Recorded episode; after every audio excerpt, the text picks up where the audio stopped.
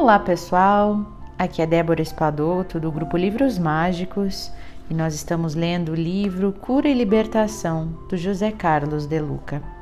Hoje nós vamos ler mais um capítulo que tem como título Acredite na Vitória.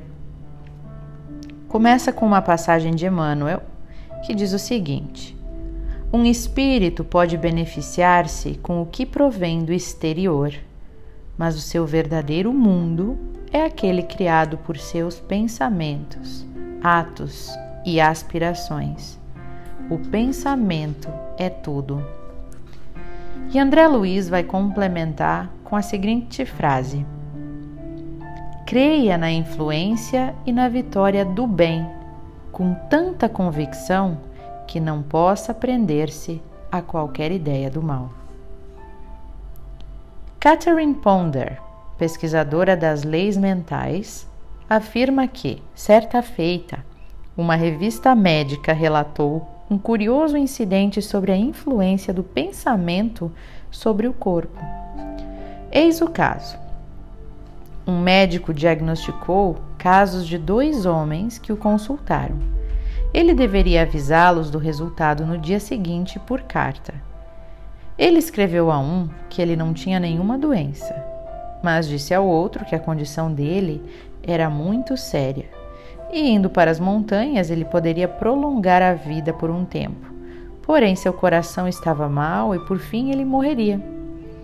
Por engano, as cartas foram trocadas e o jovem homem saudável recebeu a carta contendo as palavras que o seu caso não tinha esperança Imediatamente ele desistiu do trabalho e foi para as montanhas, onde depois de algum tempo ele faleceu. O paciente para o qual esse diagnóstico, esse diagnóstico era destinado recebeu as palavras que lhe diziam estar em perfeita saúde. E em pouco tempo, ele era a própria figura da saúde.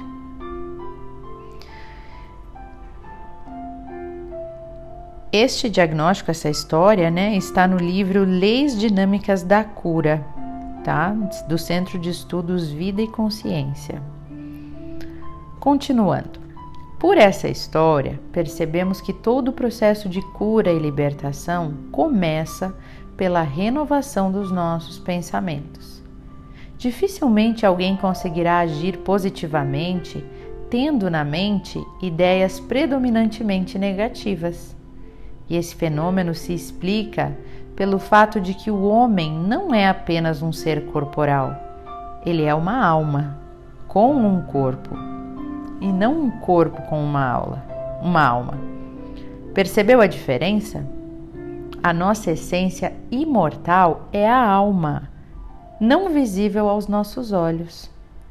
O corpo é a realidade material, secundária e transitória Sendo a alma a essência imortal, ela é quem pensa e sente. Ela é quem influencia o corpo. Ela é quem atrai todas as experiências da nossa jornada. O corpo sem a alma é apenas um cadáver. E isso comprova que a parte invisível de nós é quem governa a parte visível. Quando a alma se enfraquece, o corpo se abate e os problemas se agigantam. Na Bíblia, colhemos este provérbio de Salomão, que diz o seguinte: O coração alegre é bom remédio, mas o espírito abatido faz secar os ossos. Daí porque afirmar que as soluções para os nossos problemas começam do invisível para o visível, do espírito para a matéria. Toda transformação em nossa vida começa por dentro de nós, começa pela parte invisível, mas que é a parte mais poderosa e única capaz de mudar algo em nossa existência. Somente mudando o mundo de dentro é que conseguiremos mudar o mundo de fora. Na célebre obra O Pequeno Príncipe está dito o seguinte: só se vê bem com o coração. O essencial é invisível para os olhos. O mundo interior é o mundo da alma que pensa e sente e que sabe que está ligada a uma fonte superior de onde emana força, bondade e sabedoria. Sem mudar por dentro, quase nunca se consegue mudar por fora. Vejo pessoas lutando muito na vida em busca dos seus objetivos, mas carregam interiormente pensamentos limitantes, negativos, quando não, pensamentos opostos aos objetivos que estão perseguindo. E pensando assim, dificilmente chegarão aos resultados desejados, apesar dos esforços que estejam fazendo. O pensamento é uma poderosa força eletromagnética que pode abrir portas ou fechar caminhos. A alma ou o espírito é um ser essencialmente energético e a sua energia varia de acordo com o padrão de pensamentos e sentimentos que está irradiando. Quando alguém alimenta pensamentos tristes, estará produzindo uma energia negativa correspondente. E essa energia se volta contra a própria pessoa que produziu, deixando-a abatida, doente, sem forças para enfrentar os desafios da sua vida. Nenhum tipo de pensamento deixa de ser compartilhado pelo corpo. A mente está conectada com cada célula do nosso organismo, de modo que qualquer tipo de pensamento, positivo ou negativo, reverbera em cada célula e em cada órgão do corpo. Do ponto de vista espiritual, quase todas as moléstias são doenças da ideia. A ideia doentia, quando se prolonga, afeta o nosso corpo. O ódio que não passa, o desejo de vingança que se perpetua, o milindre que não cede, a mágoa que não se dissolve, o remorso que continua corroendo, a tristeza que não para, o ciúme que não cessa, tudo isso são ideias doentias, geradoras de energias destrutivas que se convertem ao longo do tempo em doenças físicas e emocionais. Vejamos que na história narrada no início deste capítulo, o homem saudável acreditou que estava gravemente enfermo e veio a falecer. E o homem que de fato estava doente, por acreditar que não tinha nenhuma doença, continuava vivo, gozando de boa saúde. O que está na mente se projeta para o corpo, e por isso somente vamos encontrar a cura real quando conseguirmos curar as nossas ideias doentes tirando-as da nossa mente, tal como um cirurgião faz a extração de um tumor do organismo. Quero que você preste atenção nas palavras que este espírito, já do outro lado da vida, deu a respeito do poder dos bons pensamentos. Observe a profundidade do ensinamento que nos exorta a uma permanente atitude mental positiva sobre a vida mesmo quando tudo pareça conspirar contra a nossa felicidade. Ele diz assim: Não nos esqueçamos de que os nossos pensamentos otimistas muito podem no serviço da regeneração das células enfermas. Não acredite na irreversibilidade do karma, que sem dúvida pode ser alterado na permuta da dor pelo bem. Mas o pensamento negativo não se limita a atingir apenas o organismo. Voltemos àquela ideia de que a alma é energia. É uma usina poderosa de forças. E se essas forças não estiverem canalizadas positivamente, haverão de se voltar contra nós, produzindo malefícios em nosso caminho. Uma pessoa, por exemplo, que não acredita no próprio sucesso, que não crê em suas capacidades, que não enxerga o próprio valor, dificilmente encontrará oportunidades de crescimento na sua vida, chegando inclusive a acusar a sorte ou a Deus, quando na verdade deveria olhar para dentro de si mesma e verificar quanta negatividade que existe no terreno dos seus pensamentos e sentimentos. Crer para ver. André Luiz, entidade espiritual que escreveu diversas mensagens através de Chico Xavier, afirma que devemos crer firmemente na influência e na vitória do bem, para que não haja espaço para o mal na nossa mente. A recomendação espiritual se justifica, porque se o mal ocupar espaço em nossa mente, ele irá se projetar em nossa vida. E daí o alerta para que venhamos a crer na vitória do bem com muita convicção. Lidando há vários anos com centenas de pessoas em atendimento espirituais, percebo que muitas dão mais crédito ao mal do que ao bem. Noto que inúmeras delas montaram um cenário mental em que a dor e o sofrimento se tornaram como bancos de uma praça onde a pessoa passará o resto dos seus dias. Muitos até querem o bem, querem o sucesso, a saúde, mas por dentro não acreditam que possam desfrutar destas condições e por isso inclinam os seus pensamentos para o negativismo. E a cura e a libertação passam necessariamente pela alteração dessa perspectiva trágica e maligna que se instalou na mente da maioria das pessoas. Precisamos ficar atentos a este conselho de Paulo, o apóstolo, que diz o seguinte: E não vos amoldeis ao sistema deste mundo, mas sede transformados pela renovação das vossas mentes, para que experimenteis qual seja a boa, agradável e perfeita vontade de Deus. Que palavras libertadoras Paulo nos apresenta. Ele diz que a vontade de Deus para nós é boa, agradável e perfeita.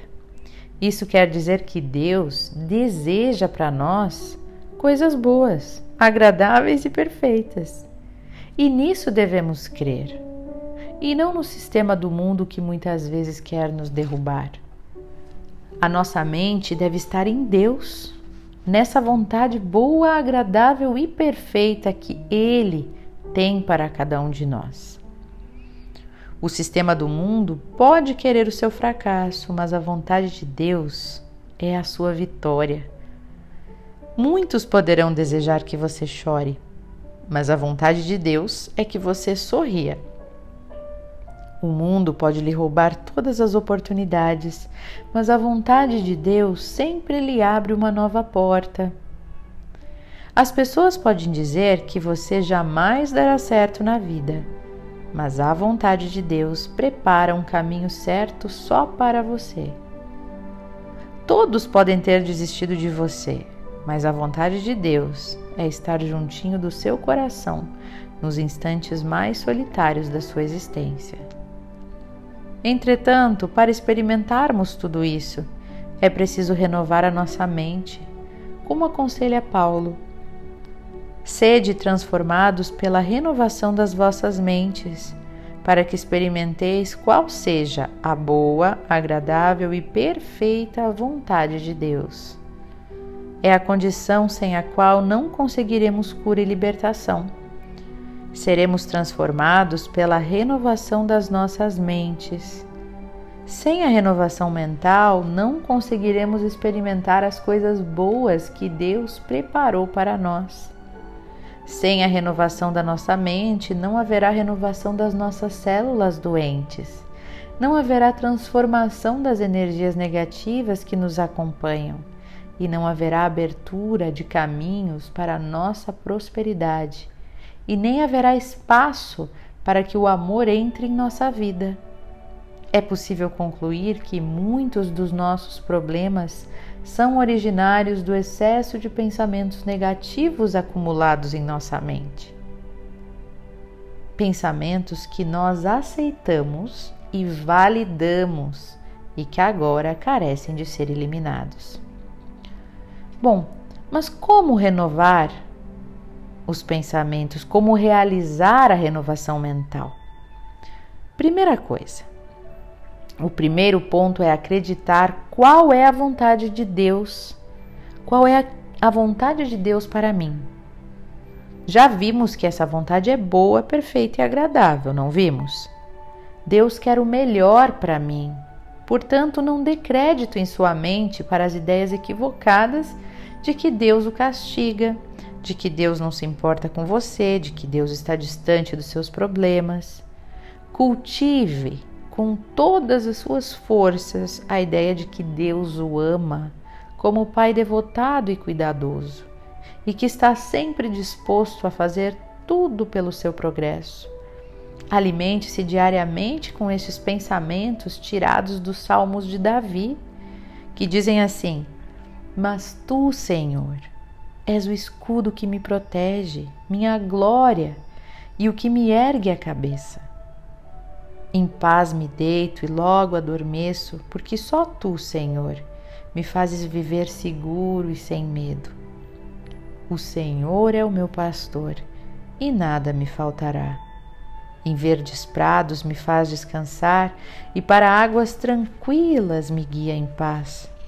Restaura-me o vigor e conduz-me nos caminhos da justiça, por amor do seu nome. Ainda que eu ande pelo vale da sombra da morte, não temerei mal algum, pois tu estás comigo.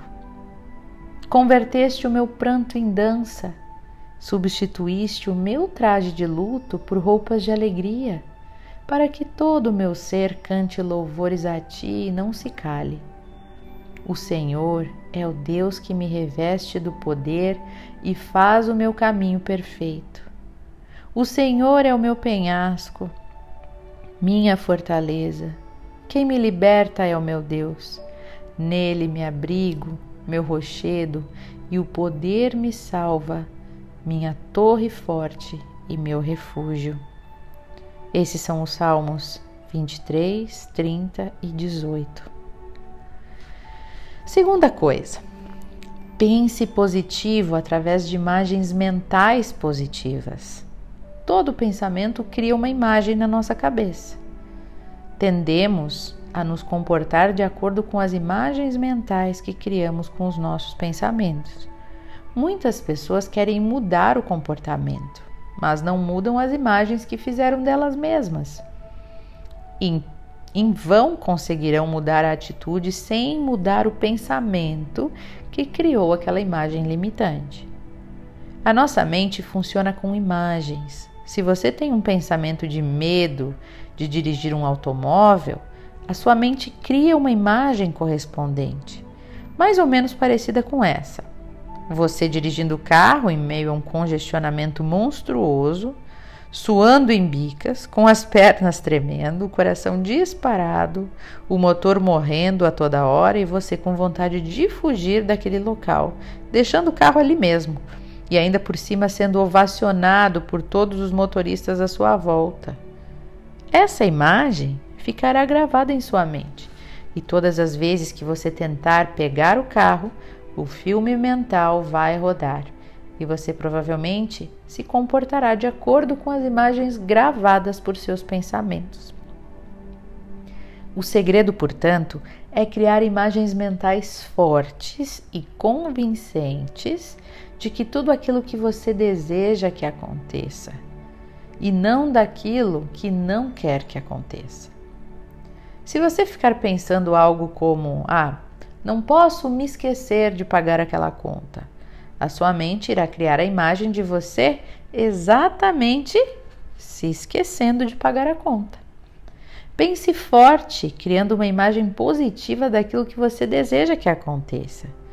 A visualização persistente dos seus objetivos criará um forte campo eletromagnético capaz de atrair as suas situações favoráveis a concretização daquilo que você deseja. Não vamos esquecer que pensar é criar. Número 3. Pense com vontade. A doutora Marlene Nobre, médica e profunda estudiosa das leis espirituais, tomando por base os ensinamentos de André Luiz, afirma que a ideia é um ser organizado por nosso espírito, a que o pensamento dá forma e ao qual a vontade imprime movimento e direção. Portanto, ao pensar criando imagens na sua mente, faça de tal forma que você tenha absoluta convicção de que tudo aquilo que idealiza já é uma verdade na sua vida. A vontade de concretizar seus pensamentos deve ser tamanha que você sente na visualização que os seus sonhos já são uma realidade. Sim, porque tudo que ocorre no mundo material já começou antes no campo energético, através da conjugação de um pensamento firme aliado a uma vontade resoluta. Número 4. Decrete o bem em sua vida.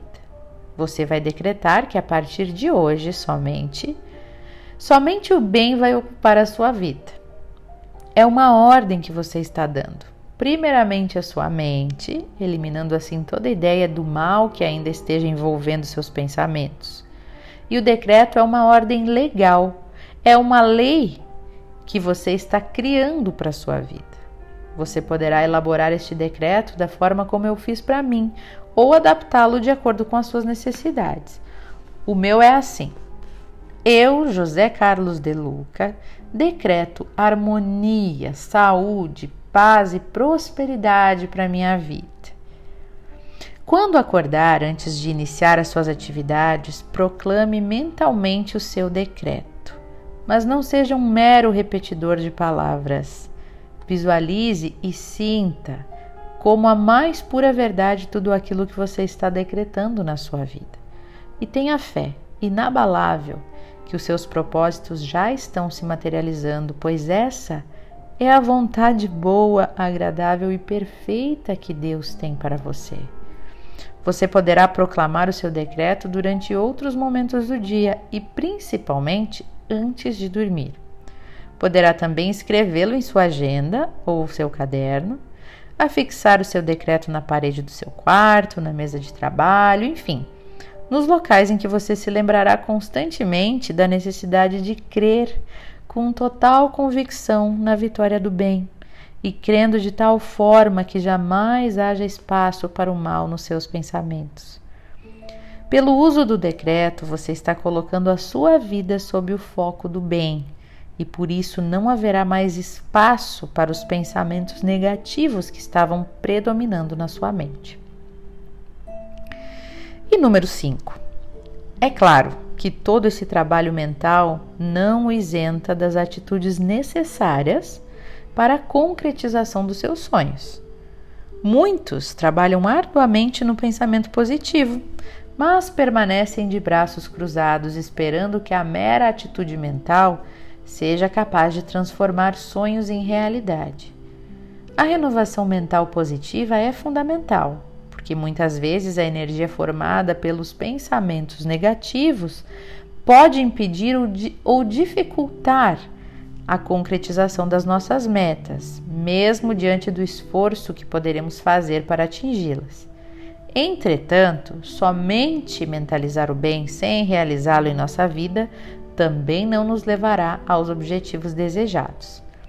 É preciso ter aquilo que o Dr. Wayne Dyer chama de disposição, isto é, eu devo estar disposto a fazer o que é necessário para tornar o meu sonho realidade. A fim de transformar uma visualização em realidade no mundo da forma, você deve estar disposto a fazer o que for necessário para que isso aconteça. E esse é o aspecto mais importante da, visu da visualização e da formação de imagens. Tudo que você pode visualizar em sua mente já está aqui esperando que você se conecte a ele.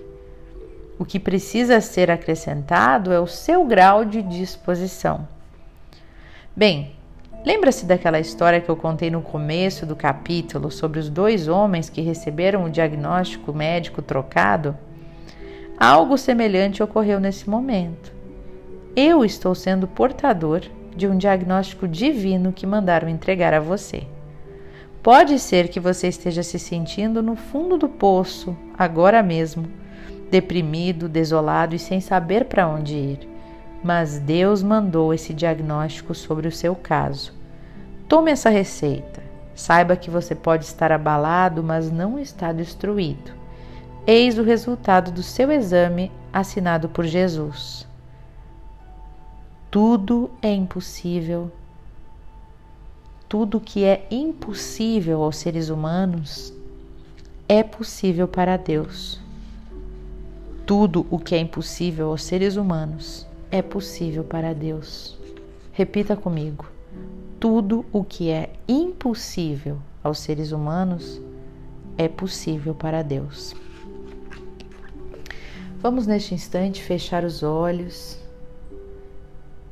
e deixar que essa frase penetre no nosso coração. Tudo que é impossível para os seres humanos é possível para Deus.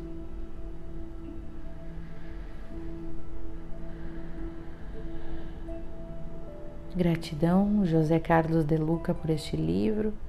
Gratidão, Deus. Gratidão por este momento. Gratidão por você estar aí me ouvindo. Pai nosso que estais no céu, santificado seja o vosso nome. Venha a nós o vosso reino. Seja feita a vossa vontade, assim na terra como no céu. O pão nosso de cada dia nos dai hoje. Perdoai as nossas ofensas, assim como nós perdoamos a quem nos tem ofendido. E não nos deixeis cair em tentação, mas livrai-nos do mal. Pois teu é o reino, o poder e a glória, agora e para sempre. Assim seja. Amém.